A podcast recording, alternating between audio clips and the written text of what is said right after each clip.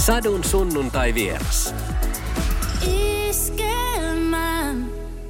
Tervetuloa Sadun sunnuntai vieraksi. Promoottori Taija Holm. Sullahan on siis ihan valtava määrä rooleja. Mitä sä itse, mitkä on sun niin kuin, top kolme roolit? No se, mitä mä eniten ehkä tällä hetkellä teen, on tätä viihteen PR-työtä ja viestintää. Nyt tämä tapahtumatuottaminen on tietyistä syistä vähän katkolla tässä kohtaa, mutta toivon mukaan siihenkin päästään sitten myöhemmin jopa tänä vuonna, että siihen on kovia toiveita. Mm. Tuossa perjantaina 12. päivä maaliskuuta minäkin pistin Kaijakoon kaunis, rietas, onnellinen kappaleen kesken poikki. Kello 14.05 pidettiin hiljainen hetki kotimaisen elävän musiikin puolesta. Taija, miten paha tilanne on suomalaisella tällä tapahtuma-alalla tällä hetkellä? Niin kuin ihan oikeasti oikeasti. Et jos ei se nyt ole vielä tullut selväksi, niin miten paha se tilanne on? No se on jo ihan konkreettisesti niin kuin ilmennyt sillä tavoin, että, että Popedan rumpali esimerkiksi myy jo työkalujaan, että kyllä se on niin kuin osoitus siitä, että missä liemessä tässä tällä hetkellä ollaan. Että nyt kaivataan niitä niin kuin tekoja ihan niin kuin lapion varressa, että, että tämä tapahtuma-ala tultaisiin pelastamaan. Et sieltä häipyy ihan hirveästi nopealla aikataululla valtavasti asiantuntijuutta. Semmoiset tekijät, mitkä on niin kuin kullanarvoisia tälle ylipäätään työlle, on valunneet jo tällä hetkellä muihin niin kuin aloihin, joko opiskelemaan tai töihin. Että en tiedä, saadaanko heitä pelastettua sieltä takaisin sitten siinä vaiheessa, kun tämä ala rupeaa tästä elpymään. Miltä se on susta tuntunut?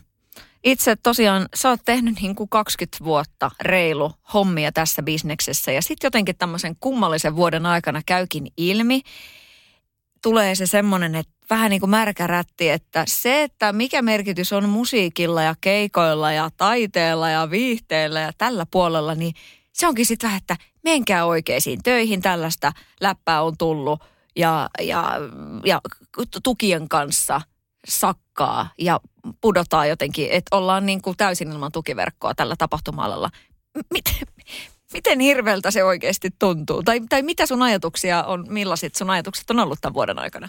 No niitä on vaikea pukea täysin ö, sanoiksi ihan siitä syystä, että se tuntuu niin syvällä sydämessä, että haluaisi auttaa jokaista, mutta kun siihen on, siis tuntuu siltä, että siihen ei ole vaan mahdollisuuksia itsellä tai rahkeita, mutta totta kai niin kuin mentaalipuolen niin kuin tukea on, on antanutkin monelle. Ja se, että toivoisi, että, että siellä löytyy auttavaa kättä niin kuin lähipiiristä, joka pystyisi niin kuin kannattelemaan tämän ajan yli, mikäli on pudonnut tämmöisiin niin kuin tukikuiluihin, että, että ei ole ollut mahdollista saada sitten taloudellista tukea esimerkiksi näistä tarjolla olleista tukimuodoista. Että onhan tämä nyt häkellyttävää, että, että tapahtuma-alan kokonaisarvo on se yli 2 miljardia ja, ja siitä on hävinnyt 1,9 miljardia, niin se on niin kuin järkyttävät luvut. Ja tukea on saatu 4,5 prosenttia koko alalle. Ja tämä korreloi niin kuin millään tavoin että toivotaan nyt, että sieltä löytyy tosiaan tukea niin kuin lähipiiristä ja, ja se, että, että jotain tukea olisi ollut saatavissa, mutta että sitten on ollut vaihtoehtona se, että, että on haettu sitten muiden alan niin kuin töitä, että, että kyllä niin kuin kipeältä tuntuu.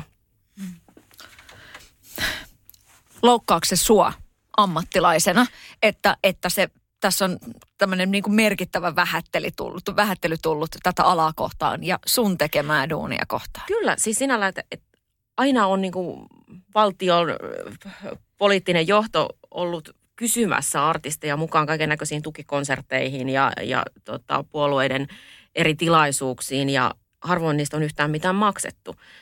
Ja nyt sitten kun tämä tapahtuma-ala ja ylipäätään kulttuuri kaipaisi sitä niin kuin hätäapua, niin sitä ei vaan tuu. Millä tavalla sun mielestä tässä on artistit aktivoituneet, että siellä täällä nyt on niin kuin merkittäviä tämmöisiä nostoja tullut, kirjoitettu pitkiä tekstejä ja, ja näin poispäin, mutta ei kuitenkaan niin kuin kaikki ei siihen lähde, että, että siellä ollaan edelleenkin hissukseen ja, näin poispäin. Joo, tämmöinen yksittäiset huutelut ei hirveän paljon kanna. Mä tiedän, että se varmaan niin kuin henkisesti tekee hyvää avautua siitä esimerkiksi sosiaalisessa mediassa, mutta eh, tapahtumateollisuus ry on tehnyt hienoa työtä lobbaamalla tuolla eduskunnassa päättäjille tätä alaa ja, ja antaneet niin kuin kättä pidempää totta kai heillekin, kun he eivät tunne tätä toimialaa täysin. Eli että mistä niin kuin arvoketjussa tämä koostuu, miten paljon. Täällä on eri kokoisia yrityksiä ihan yhden hengen teknikkofirmoista sitten taas niin kuin ihan jätti, jättifirmoihin, jotka sitten kukin on tässä samassa liemessä. Eli et avanneet rakennetta alalla ja tätä hätää ja minkälaisia tukimuotoja täällä kaivattaisiin, ettei tule näitä väliinputoja. Mutta tietyllä tapaa tämä on vaikea ala myöskin, koska täällä on paljon näitä yksin yrittäviä, yksin itsensä työllistäviä, että ei välttämättä olekaan sitä firmaa, vaan onkin sitten niin kuin verokortilla tehnyt tähän asti töitä ja osa on taas tehnyt niin kuin kevyt yrittäjänä. Tämä on hirveän pirstaloitunut ollut tämä kenttä, mikä huomattiin vasta siinä vaiheessa, kun korona iski, että me ei oltu niin kuin esimerkiksi järjestäytyneitä ollenkaan. Ja kiitos siitä, että tämä saatiin tämä tapahtumateollisuus ry niin nopeasti pystyyn, että, että se pystyy yhtenä rintamana edustamaan sitten koko alaa. Että on tehnyt kyllä hienoa työtä. Mikä se tulevaisuuden näkymä siinä on? Että mikä se, millainen järjestö teidän takana pitäisi seistä? No tapahtumateollisuus edustaa jo niin kuin sitä suuntaa, missä niin kuin tämä tapahtuma-ala pitäisi kulkea, että, että sitä hoidetaan niin kuin yhtenä rintamana sitä viestiä eteenpäin. Mutta on itsellä mielessä niin kuin seuraavat stepit, joista en nyt vielä pysty tässä avautumaan, mutta että mikä on seuraava vaihde, mikä tässä pitäisi ottaa silmään, niin, niin siihen on kyllä niin kuin ajatuksia ja vahvoja visioita ja, ja nyt se vaan pitää kirjoittaa sitten ylös briefimuotoon ja, ja lähteä edistämään, jos suurin osa siitä niin kuin meidän porukasta lähtee siihen mukaan, mutta että emme voida jäädä odottamaan. Mm. Me ei toista tällaista vuotta enää niin kuin kestetä. Sadun sunnuntai vieras promoottori Taija Holm. Oli aikaa kirjoittaa kirja. Sinä se oot hommia painanut sille ympäripyöreitä päiviä, mutta kun tuli vuosi 2020 ja kaikki meni seis, niin siitä se ajatus sitten lähti. Nyt on loppuun myyty kirja. Se tuli tiistaina, julkistettiin. Musa-bisneksen muutoksen virrassa 20 vuotta. Minkälainen havina tässä, tässä sun hengentuotteessa on? Musta tuntuu vähän siltä, että mä olisin julkaissut oman päiväkirjani Hesarissa. Semmoinen tunne. Ja mä mietin itsekseni, että, että oishan tämä nyt pitänyt ymmärtää siinä vaiheessa, kun laittaa niin kuin nimensä kustannussopimukseen, että joku varmaan lukeekin sen tuotoksen sitten. Ja kustantaja varmaan olettaa, että se julkaistaankin. Ja sitten tuli vähän semmoiset kauhun tunteetkin välillä. Mutta mä ajattelin, että tämä on sitä, mikä on ollut tämä elämä tässä musiikkibisneksessä mun silmin katsottuna ja, ja sielun koettua. Että totta kai mä halusin niin kuin tuoda sen kirjoihin ja kansiin, koska se on ollut mun haave.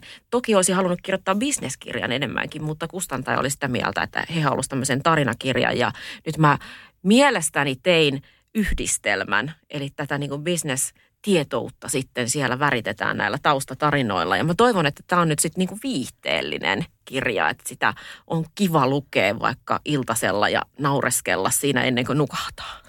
Tai itkeä. No voin sanoa, että, että kyllä tuli niin kuin nauraskeltua, kun sitä luin. Kyselit sä lupia ihmisiltä? Joudutko käymään joidenkin tuttujen sun läheisten artistien kanssa semmoisen keskustelun, että hei, voinko mä laittaa tämän ja tämän jutun tähän? Tai et, oli, oliko tässä mitään tämmöistä? Mähän tein tämän hirveän nerokkaasti omasta mielestäni. Eli mä laitoin tietyt tarinat tarkistukseen ja kysyin, että menikö se näin. Toi on hyvä. Tavallaan sain luvan sillä tavoin. Mm. Mm. Mutta eihän ole mitään järkeä tehdä kirjaa, jos ei siinä ole sitten oikeasti totuutta. Että jos on semmoinen siloteltu hymypoika-versio, niin... Joo, mä ajattelin, että kirjoittaa semmoisen kirjan, mitä ehkä itse haluaisin lukea, minkä parissa mä viihtyisin. Mutta mä ymmärsin aika pian, kun mä kirjoitin sitä, että mulla on semmoinen vähän, en nyt halua nostaa itseäni ja kirjailijana, mutta semmoinen härkösmäinen tapa kirjoittaa. Arvostan hirveästi Anna-Leena Härköstä kirjailijana ja olen lukenut paljon hänen tuotoksia ja se varmaan näkyy ja kuuluu siinä kirjassa. Että mulla on hirveän niin kuin, tämän tapainen tapa kirjoittaa ja huomaa varmaan, että on myös tiedottaja, että siellä on aika paljon sellaista niin kuin faktaa siinä sisällössä. Mm. Ähm, me ollaan sun kanssa näissä hommissa tutustuttu, se oli jotain 2003-2004 ja kun aina kun sun kanssa on, on asioita hoidettu ja artisti jotain haastatteluja sovittu tai näin, jotenkin just se, että et sä oot kyllä ollut koko ajan töissä. Tämmöinen meininki tulee ja se kirjassa kerrotkin, että kyllä siellä on puhelimeen vastattu vuodesta 2000 aika niin kuin, niin kuin ihan missä tahansa.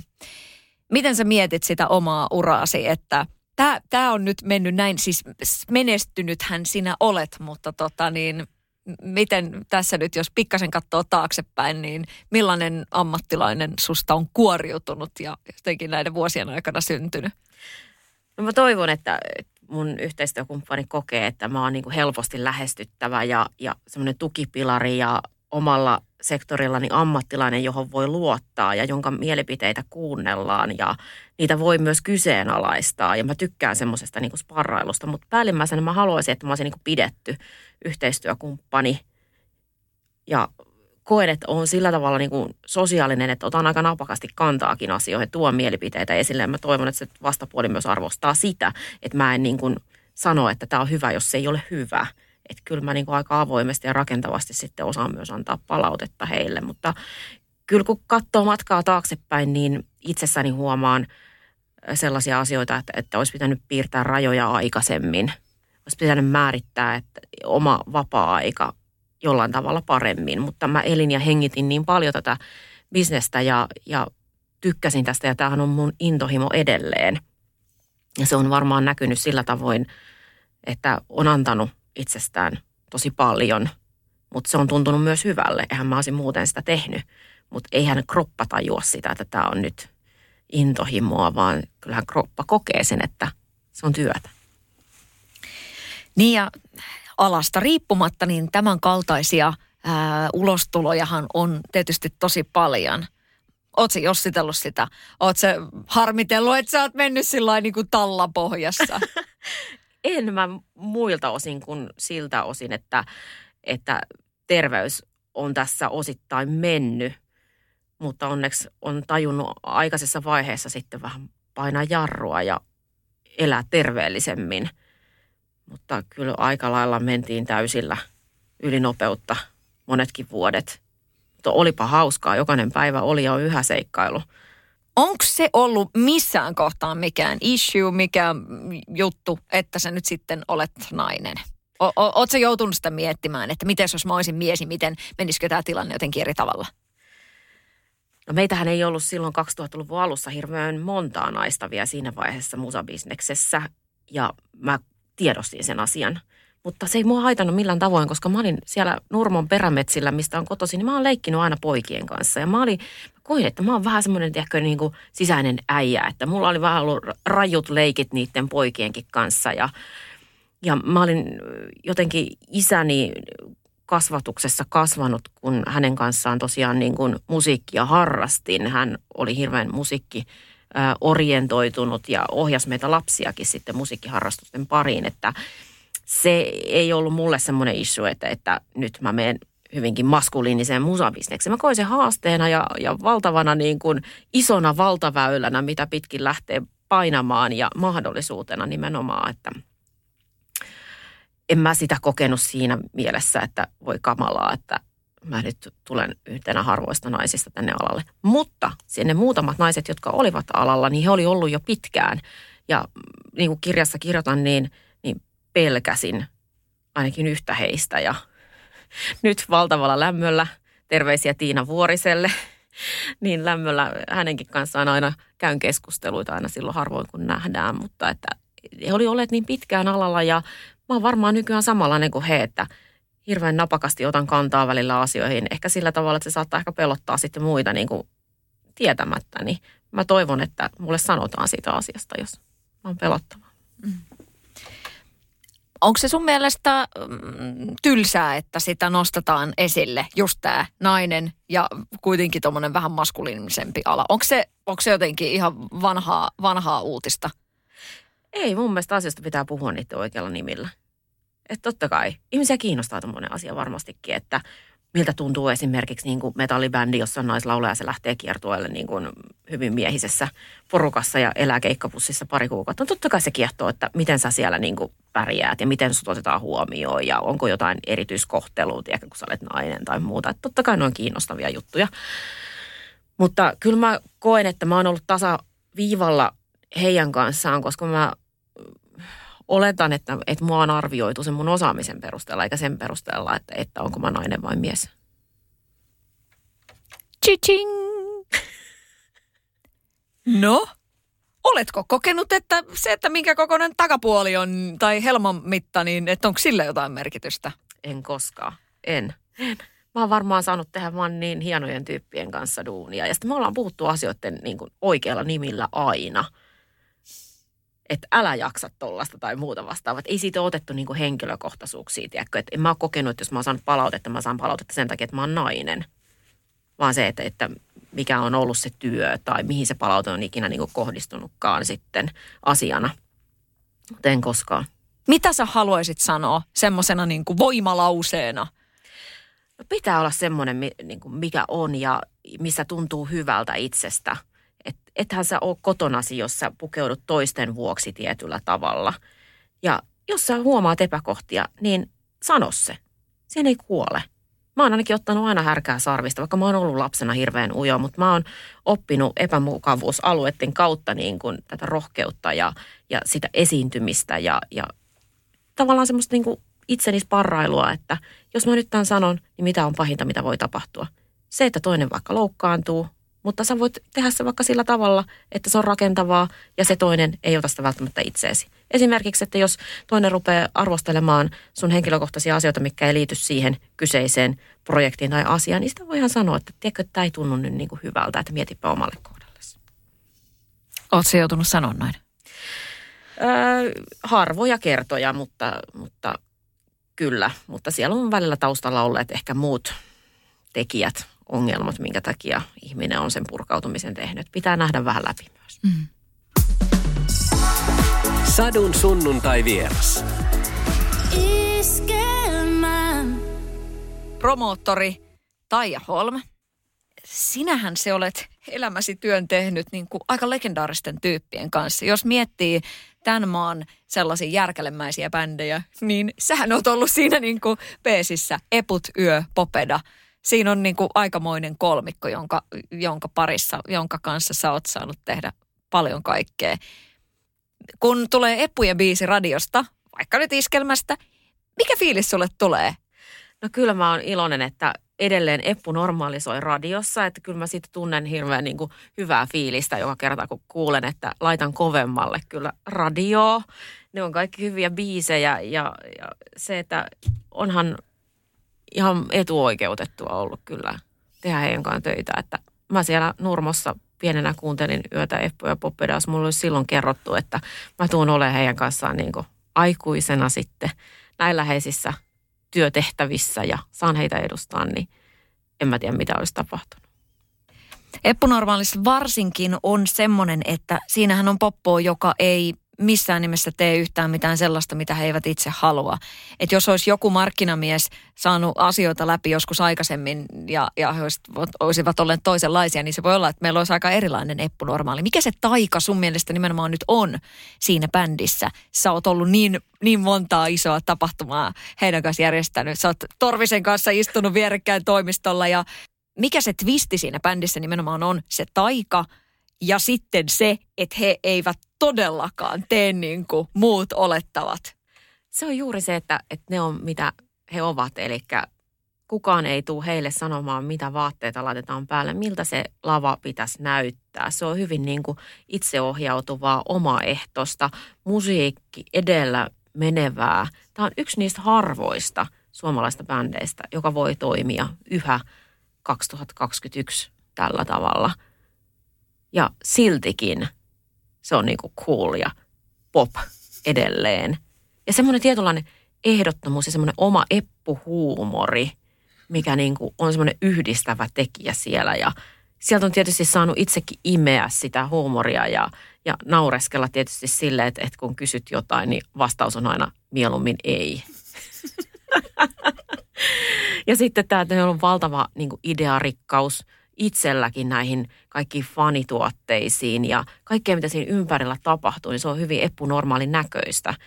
Esimerkiksi jos tehdään vaikka kahvipaketti, niin sen nimi on ensin juodaan kahvit kahvi, kun mikään treeni ei alas sillä, että etteikö juotas kahvia. Ja kaikki tapahtuu silleen hyvin verkkaisesti. Niin ensin juodaan kahvit kahvi oli meidän promokahvi. No jos sulla olisi valta päättää, että mikä on semmoinen niin kuin 2.0 eput, niin mikä se sun Amerikan visio oli seistä? No kyllä, se olisi semmoinen äh, tämän ajan Rolling Stones, että toivoisin tietysti, että he jaksaa vielä porskuttaa tässä ja yhä isommille areenoille viedä näitä viisejä ja se, että mä uskon, että nämä kestää kulutusta ja siellä on Eppu normaali faneja useammassa sukupolvessa. Mä toivon, että sitten kun meistä kaikista sunkin kanssa Satu on aika jättänyt, niin Eppu normaali yhä soi täällä iskelmässä tai mikähän tämän kanavan nimi onkaan siinä vaiheessa. Mm. No todellakin. Mutta kyllähän se tietysti kertoo ihan valtavan paljon sinusta, että sä oot tuommoisen niin dinosaurusbändin kanssa saanut tehdä töitä. Että se, että, että siihen ei varmastikaan montaa tyyppiä, he eivät olisi halunneet, että siinä olisi aina vaihtuisi tyyppi. Että sä oot kyllä aika monen luottotyyppi ollut selvästi. No mä luulen, että me ollaan nyt niin kauan tehty jo yhteistyötä, että ne ei enää halua vaihtaa. en tiedä, mutta henkilöbisnestä tämäkin tietysti on, että, että ja eihän me tietenkään niin kuin naimisissa olla keskenämme, että jos tapahtuisi jotain, niin he varmaan sitten puukkaisi jonkun toisen siihen, mutta onhan mä ollut niin kuin äärimmäisen kiitollinen, että on saanut tässä matkassa olla, olla mukana ja kampanjoimassa ja tekemässä mieleenpainuvia juttuja heidän kanssaan. Että esimerkiksi tuossa 2011 Mutala-levyn osalta tehtiin semmoinen mediapäivä, missä puettiin toimittajat Eppu normaaliksi, eli ostettiin Ylöjärven halpahalli tyhjäksi ruutupaidoista ja prodeerattiin siihen mutala ja jaettiin ne niille paikalla tulleille toimittajille. Sorry. Ei, to, toihan on kova. Onko niitä paitoja vielä? Mä taisin, kiinnostunut. Mä oon tainnut heittää ne loput tonne kirpparille, että joku on ne varmaan sieltä pelastanut sitten. No sitten esimerkiksi lauluja soitin yhtyä Popeda. Kyllä se tuntuu viime kesänä oudolta, kun ei pitkää kuumaa kesää kuulu livenä. Aatella kuule ainoa kesä tähän ainoa 42 vuoteen. Niin. Minkälainen, minkälainen tota, taika Popeda yhtyessä taas sitten on? Miten se luonnehdit sitä poppoota? Se on ihanan erilaisia tyyppejä, joita kuitenkin yhdistää tämä popedoituminen siinä kokoonpanossa. Että, et, et, mahtavia tarinankertojia ja iloisia ja energisiä kavereita ja hyvinkin kuitenkin niin kuin tässä ajassa ja bisneksessä niin kuin kiinni, että on makea suunnitella asioita ja juttuja, että, että vaikka kirjassa kerrotaankin, että kun Pauli miettii, että miten yhdistetään sähkö ja posti, niin kyllä nykyään jo tietää ja osaa käyttää ja hyvinkin on sujuvaa yhteydenpito. Että enää ei tapahdu sillä tavalla kuin entisaikaan, kun laitoin sähköpostia parin päivään ei kuulu ja soitan, että hei, onko saanut sen postin, että kaipaisin vastauksia, niin hän sanoi, että mä kato avaan ton mun koneen vasta torstaina. Mietin, että minkälainen aparaatti siellä Joku poljettava. On. Joo, mutta nykyään tosiaan tutkailee posteja vähän aktiivisemmin. Mikälainen taija olisi Amerikan popeda? Se olisi semmoinen niin kuin Foo Fighters meets ehkä vähän sitä rollariikin ja sitten tämä popeda kuorrutteella. Semmoinen todella energinen ja, ja semmoinen mukaansa tempaava ja kansainvälisiä areenoita kiertävä. Kaikki laulaisi Ranskassakin pitkää kuumaa kesää. Siitä pitäisi muuten tehdä ranskalainen versio. Joo. Popedassa nyt muun muassa just se, että siinä on niinku työyhteisö joka on niin kuin pitänyt yhtä niin kuin vuosikymmenet. Miten poikkeuksellista esimerkiksi semmoinenkin on, että siellä, että tommonen, tommonen poppo on edelleen kasassa. Ja se, että jos nyt elettäisiin tämmöistä tavallista aikaa, niin tuossa toukokuussa ne rupeisi keittelemään vähän hautamäellä kahvia ja miettimään festarihommia ja jaahas, että no mites, mites mikä se on vointi nyt ja niin. Niin miten, miten poikkeuksellisesta meiningistä sun mielestä niin kuin heidän kohdallaan on kyse? No kyllähän tämä on niin yllättänyt kaikki, miten pitkään tämä on jatkunut ja miten vähän on päässyt tekemään kuitenkaan keikkoja myös näillä, näillä niin kuin vajailla kapasiteeteilla. Viimeisin Popeda-keikka on marraskuussa ollut vajailla saleilla. Siitä on hirveästi aikaa jo tähän mennessä ja nythän tilanne on mennyt siihen pisteeseen, että, että Lahtinen Laku laittoi, siis rumpali yhtyessä työkalunsa myyntiin, eli rummut on nyt myynnissä. Ja tämä mun mielestä mielestäni on konkreettinen esimerkki tästä alan hädästä. Mutta mä nyt on rientänyt tässä omalta osaltani apuun sillä tavoin, että, että ollaan hakemassa yritysyhteistyökumppaneita, että saadaan nämä työkalut pelastettua. Ja siihen on jo mittava määrä ilmoittautunut. Ja mä oon ihan niin kuin kananlihalla siitä, että miten aitoja ja auttavaisia ihmisiä ja, ja yritysten edustajia löytyy tästä maasta, että, että vetää kyllä hiljaiseksi. Tämä aika näyttää meille paljon asioita ja tämä on, tämä on just sitten niin kuin sitä parhainta puolta. Joo, pyyteetöntä apua. Niin tämä on täysin uusi niin kuin, tavallaan niin kuin huomio tältä alalta ja ylipäätään niin kuin yrityskentältä. Mm. Et todella hieno juttu. Ennen aina nuristiin vähän lipuhinnoista, että no onko se nyt taas euron noussut ja tuli palautetta siitä. Nykyään sitten, kun näitä keikkoja siirrellä ja peruutetaan, niin ihmisiltä tulee viestejä, että mä en halua niitä lippurahoja takaisin, että mä haluan antaa ne sille artistille, vaikka sitä keikkaa ei tehtäisikään. Niin tämä on niin, niin koskettavaa. Se on, se on tosi tärkeä viesti myös niin kuin sanoa ääneen mm. niin kuin tällä tavalla – koska mielensä pahoittajia, ja nurisioita ja, ja valittajia, että tavallaan he saavat kyllä äänensä kuuluviin todellakin, mutta sitten meepä sosiaalisessa mediassa jakamaan, että minä meidän kolme lippua niin, niin maksoin silti, että en halunnut niitä takaisin, halusin antaa. Sitähän suomalainen ei tee, ettei tehdä tästä nyt liian iso numero, että minä olen tässä nyt jotenkin tuonut tämmöistä esille. Joo, mutta tämä on ollut myös tietyille artistille aikamoinen pelastus, etenkin joulun alla, koska se on ollut sesonkiaikaa tehdä kirkkokonsertteja, esimerkiksi konserttisalikiertueita. Nyt kun ne loistaa poissaolollaan, niin tämä on ollut isompi apu kuin ne itse niin kuin antajat on voinut ikinä kuvitellakaan. Mä oon ollut kyllä niin kuin kiitollinen siitä, että tämmöistä niin kuin hyvyyttä löytyy. Sadun sunnuntai vieras. No mietin sitä, että nyt tavallaan tämä vuosi, että sä teet koronavuonna kirjan, sä toteutit sun unelmasi, mutta mitä jos nyt ajattelis, että minkälaisen perspektiivin se antaa artistille, että kun sit, sitten ei pääsekään sinne keikalle. Se on totta kai, se on niin kuin hirveä tragedia, mutta jos siitä etsii sen semmoisen, että millaista etäisyyttä tuohon työhön on voinut saada – että kun sitä nyt sitten yhtäkkiä joutuukin kyseenalaistamaan, että hetkinen, kukas minä olenkaan tämän kaiken keskellä. Miten, miten hyvää, siis lainausmerkeissä hyvää se on voinut myös tehdä. No se on antanut aikaa myös niin musiikin tekemiseen ja tuottamiseen. Nythän kotimaiset artistit ovat olleet tuotteliaampia kuin ikinä aikaisemmin. Et sieltä on tulossa ja on tullutkin jo niin paljon uusia biisejä, uusia artisteja myöskin tullut esille, mutta se on tuonut myös arvot yhä isompaan rooliin. Eli myöskin artistit ovat löytäneet perheensä uudelleen ja, ja tavallaan tavan viettää viikonloppuja. Monet on sanonut, että ei tiennytkään, että mitä lauantaisin tehdään.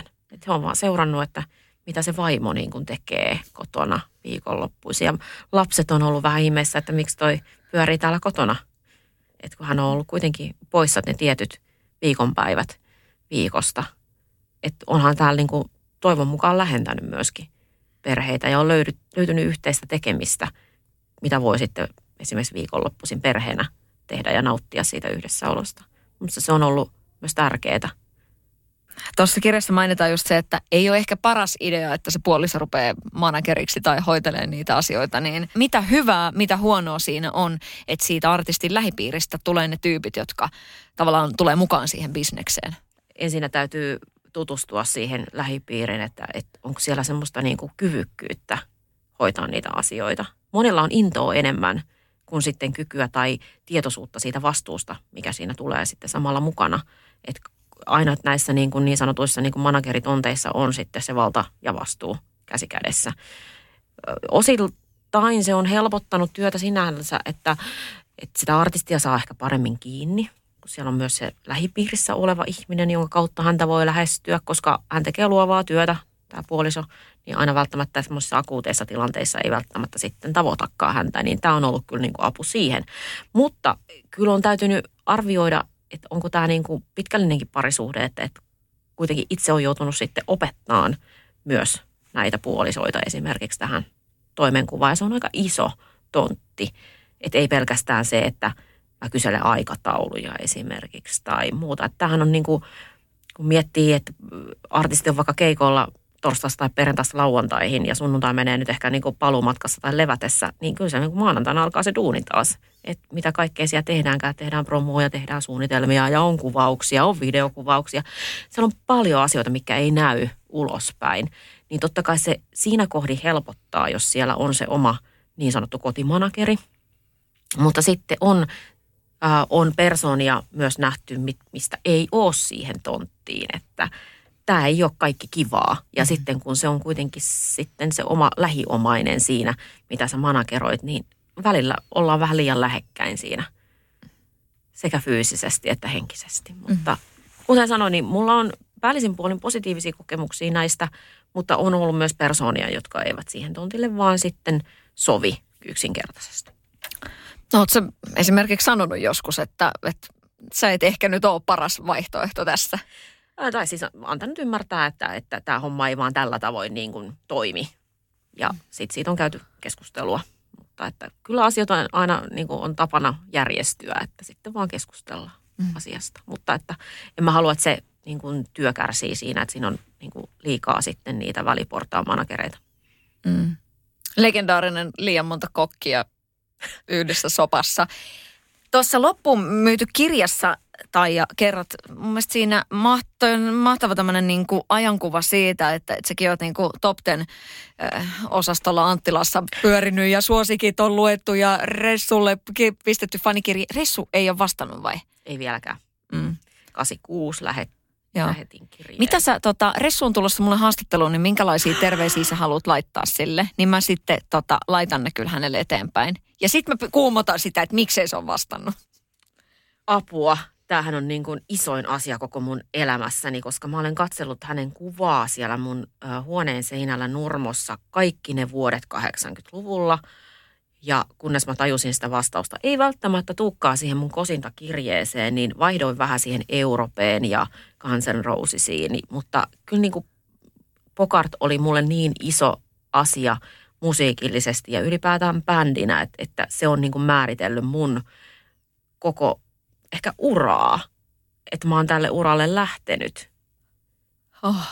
Mä löysin musiikin sitä kautta ja musavideot ja kaikki tällaiset. Ja se oli mulle niin kuin joka päiväinen juttu, että mä kuuntelen sitä pokarttia, luen kaikki jutut suosikista, katon rockstopista niin kuin ja äänitän ja moneen kertaan ja opettelen ne tanssikuviot, mitä onkaan siinä musavideolla. Ja se oli mulle semmoinen niin kuin, ah, ja sitten se jossain kohtaa vähän jäi, kun Pokartti lopetti ja Ressu teki soolouraa siinä. Ja kunnes tuli tämä uusi tuleminen, jotenkin sydämessä läikähti, kun näin, että nyt se on taas takaisin. Ja täytyy sanoa, että iskelmän kaalassa mä tapasin hänet ensimmäisen kerran. Mä en uskaltanut mennä sanoa mitään hänelle. Mä vaan katoin kaukaa, että tossa se nyt on. Ja mä oon promoonut 20 vuotta näitä Eppoja, Yötä ja Popedaa. Mä en kenenkään kanssa mennyt sanattomaksi. Kun mä näin hänet, niin mä olin sille, että mä en pysty sanomaan nimeäni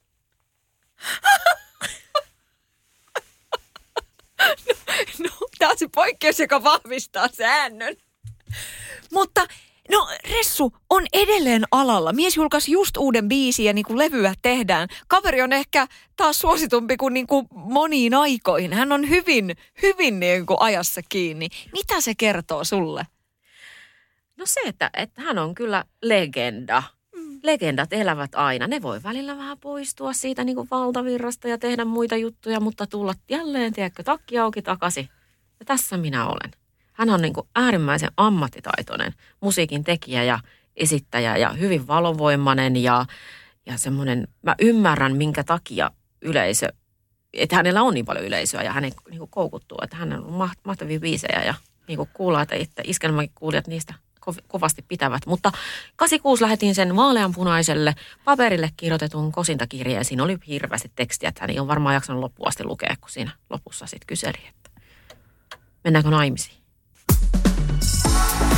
Sadun sunnuntai vieras. Promoottori Taija Holm. Mutta miten hyvä Hanchi sulla on artistien suhteen? Mitä sä sanot itse?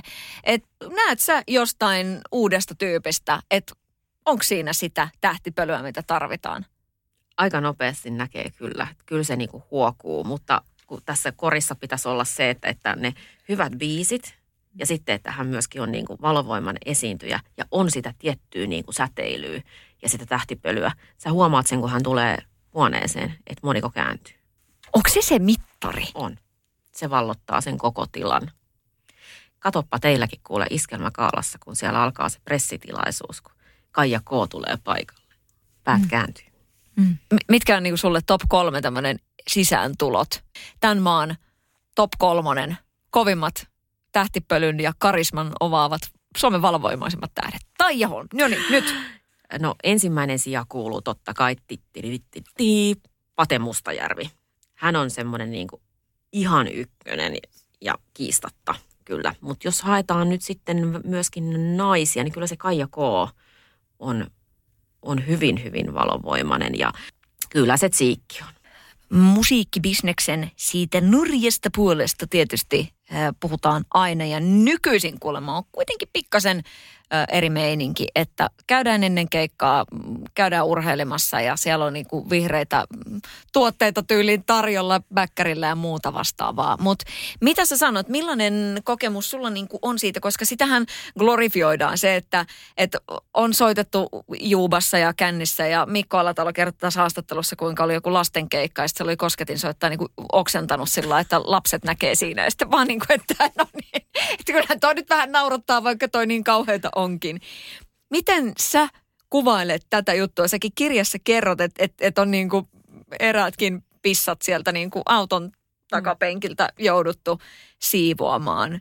Ja on, on tyyppi antanut haastattelu, joka, joka ei olisi niin kuin voinut mitään muuta kuin järkevintä olisi ollut, että hän olisi mennyt nukkumaan pois sen niin kuin känninsä. Niin miten tämä kaikki, millaista huurua tämä on ollut?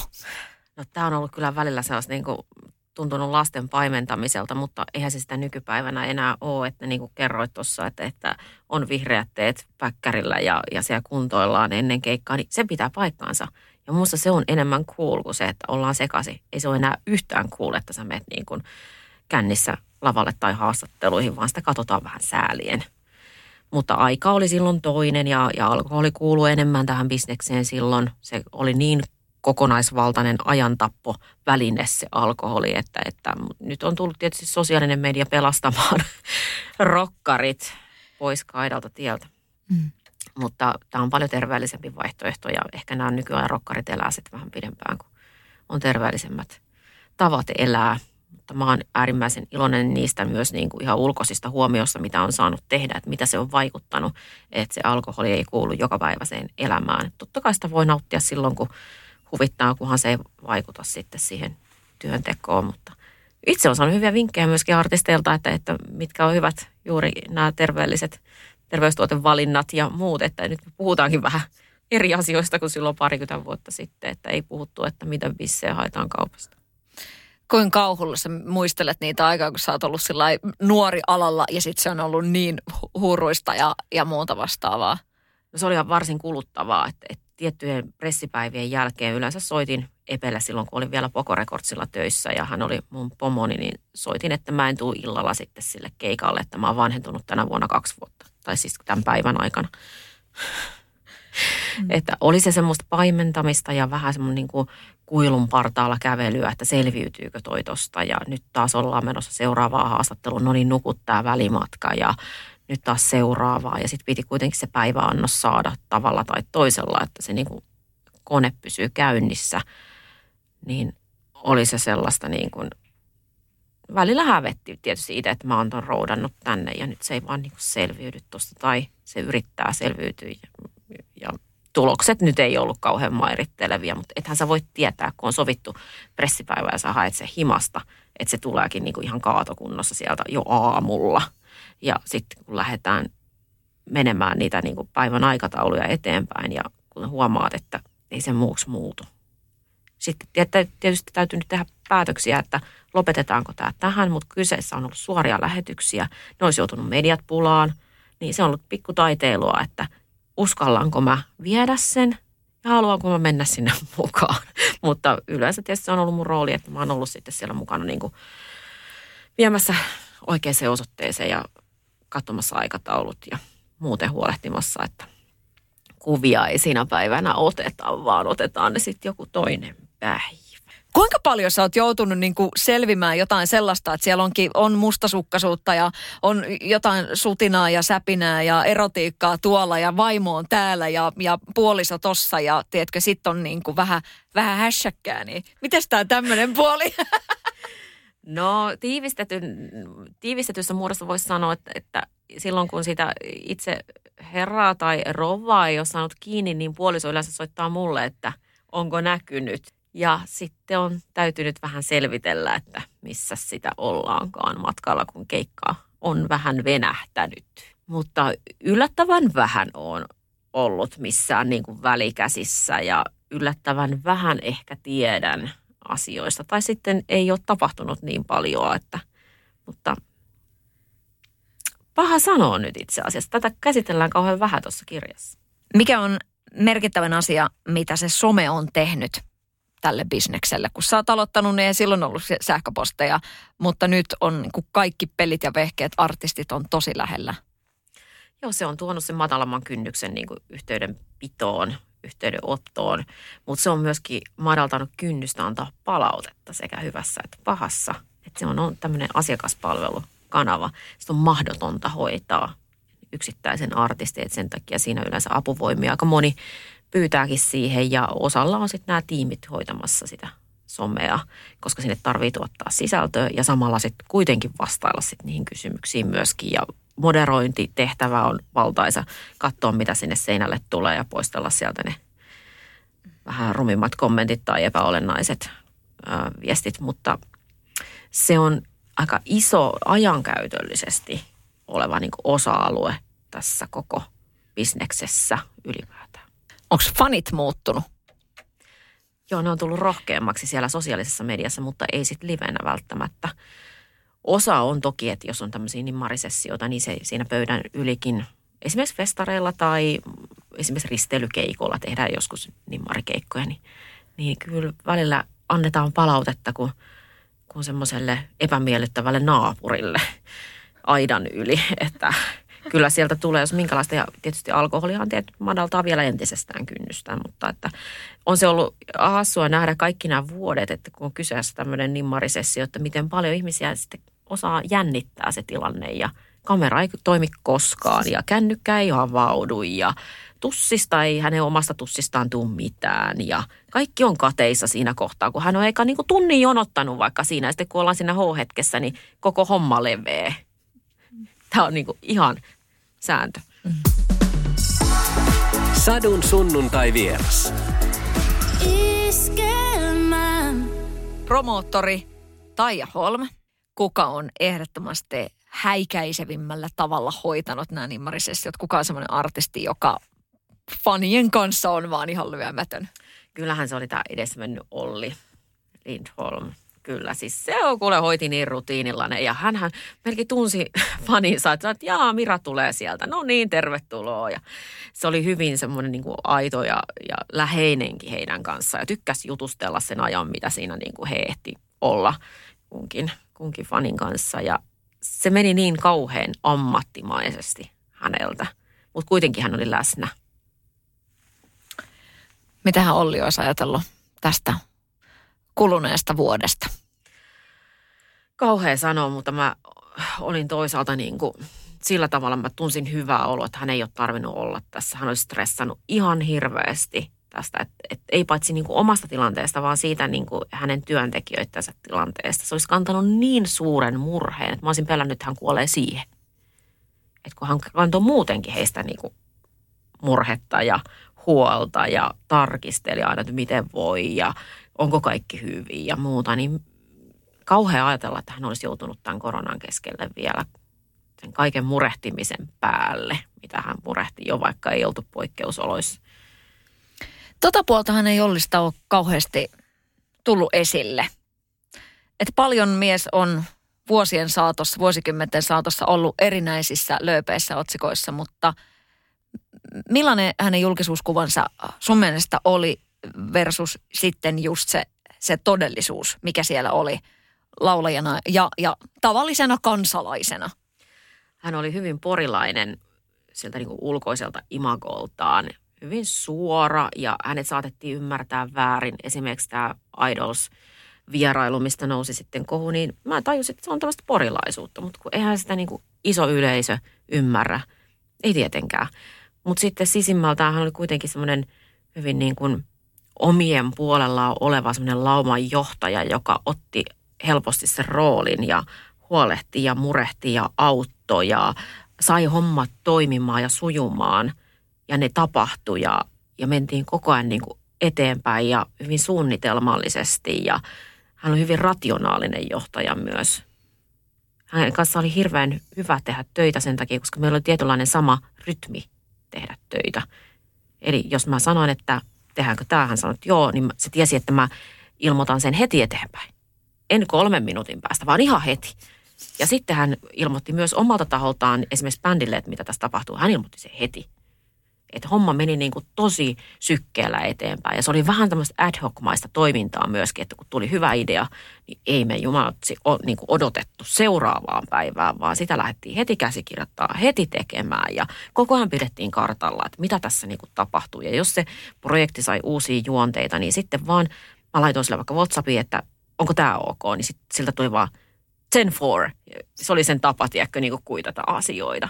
Ja sitten edettiin ja aina tuli kuittausta ja aina se oli online ja jotenkin äärimmäisen paljon eli 24-7, mikä ei ollut tietenkään hyväksi niin kuin terveydelle, mutta vaikka asiasta puhuttiin, niin että hän voi toista ihmistä muuttaa. Se oli niin sisäänrakennettu juttu hänelle, että hän oli tosi paljon kiinni ja koko ajan hetkessä ja, ja hyvin niin kuin energinen sillä tavoin ja sai voimaa siitä, että tapahtui ja hän tiesi, mitä kahden vuoden päästä helmikuun kahdeksas päivä vaikka tehtäisiin. No kyllä se Ollin kuolinpäivä on semmoinen päivä, että en, en semmoista työpäivää muista tehneeni, että jossain kohtaa ajattelin, että nyt tekaa kertaa ehkä elämässäni ajattelin, että mä en pysty tekemään mun lähetystä. Mutta sitten, kun siihen tuli se, että se kosketti ihan joka ikistä tämän maan asukasta, että se oli oikeasti niin yhteinen se suru. Niin sitten se muuttui jotenkin kauniiksi ja ne muistelot, mitä siinä sitten niinku tuli. Mitä sä muistat siitä päivästä tai? Se oli kyllä yksi raskaimmista päivistä, mitä on niinku kokenut. Että mä sain aamulla vähän oudon sähköpostin ja ajattelin, että tämä on joku roskaposti, koska se tuli oudosta sähköpostista ja siinä oli allekirjoittana semmoinen henkilö, mitä mä en niin kuin tiennyt. Uh, mutta siinä lukikin alla sitten, että ex Lindholm. Mä ymmärsin, että tämä saattaa olla Ollin ex-vaimolta tämä viesti, tämmöinen soittopyyntö.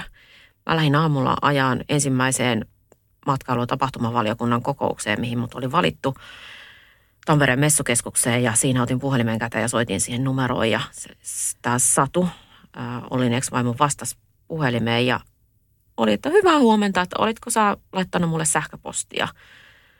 Että joo, että laitoin, että täällä Ollin luona pitäisi olla tänä aamuna kuvaukset. Sitten mä ihmettelin vähän, että mitähän hän on siellä, että kun oli kuitenkin niin kuin pari vuotta sitten eronneet ja hän sitten samaan hengenvetoon kertoi, että kun ne kuvaukset täytyisi perua, että kun Olli on kuollut.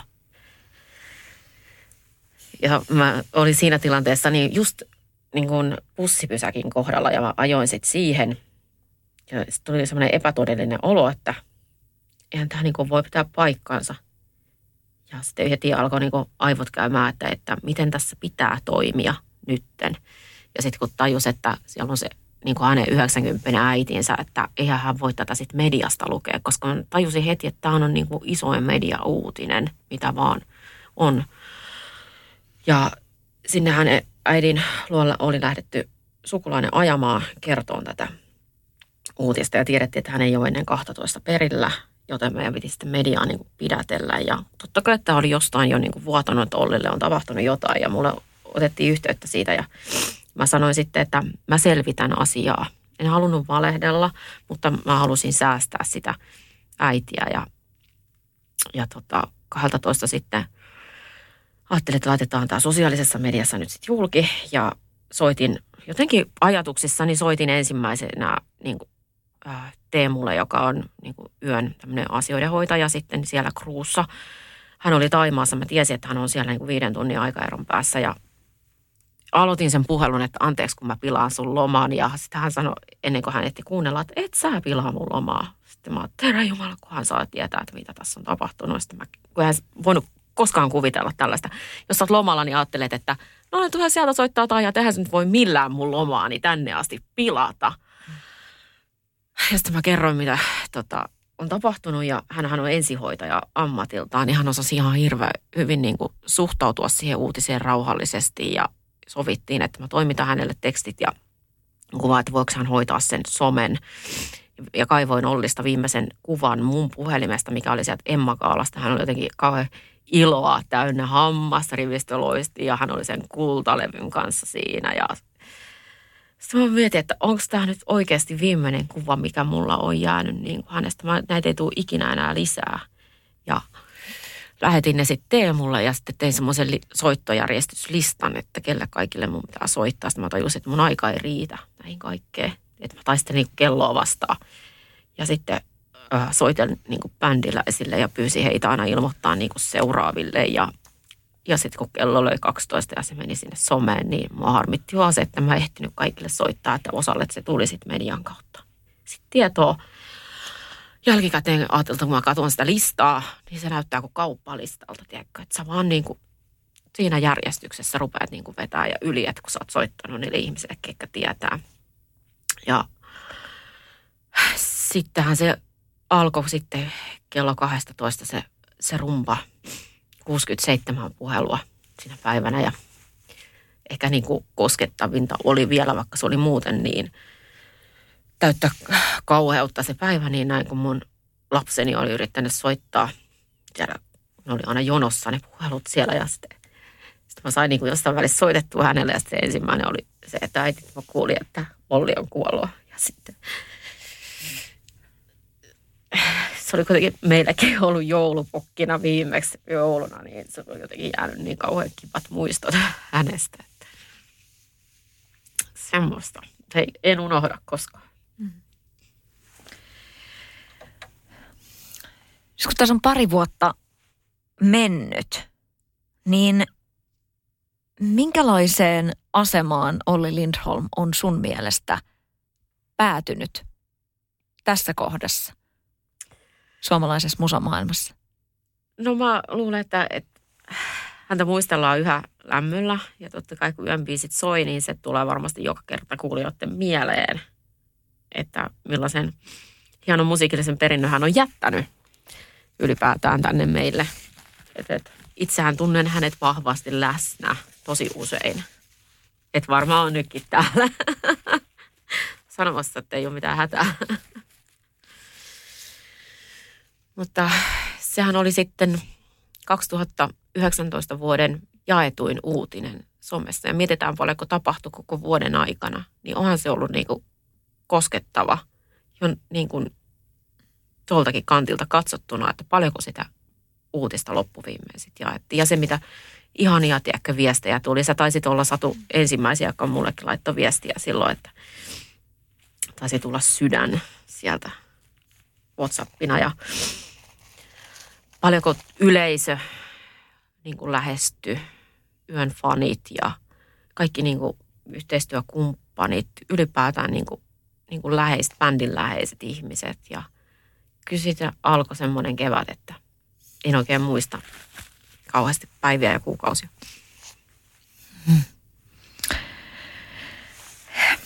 Mutta me ei nyt päätetä tätä kyyneliin tätä, tätä haastattelua.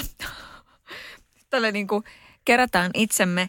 Mä mietin myös, myös tässä sitä, että niin kuin sä sanoit, että sä oot myöskin äiti, niin jotenkin se ajatus siitä, että äiskä on hoitanut suomalaisten niin kuin isojen musiikkityyppien asioita 20 vuotta. M- mitä, tota, mitä, mitä pieni ajattelee, että mitä äiti tekee työkseen?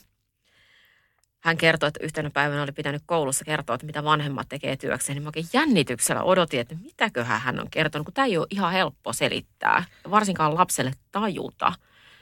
Niin se oli kato siellä reteenä ja polleena kertonut, että mun äiti vie ne biisit tonne radioihin, mitä te kuuntelette. Sadun sunnuntai vieras. Iske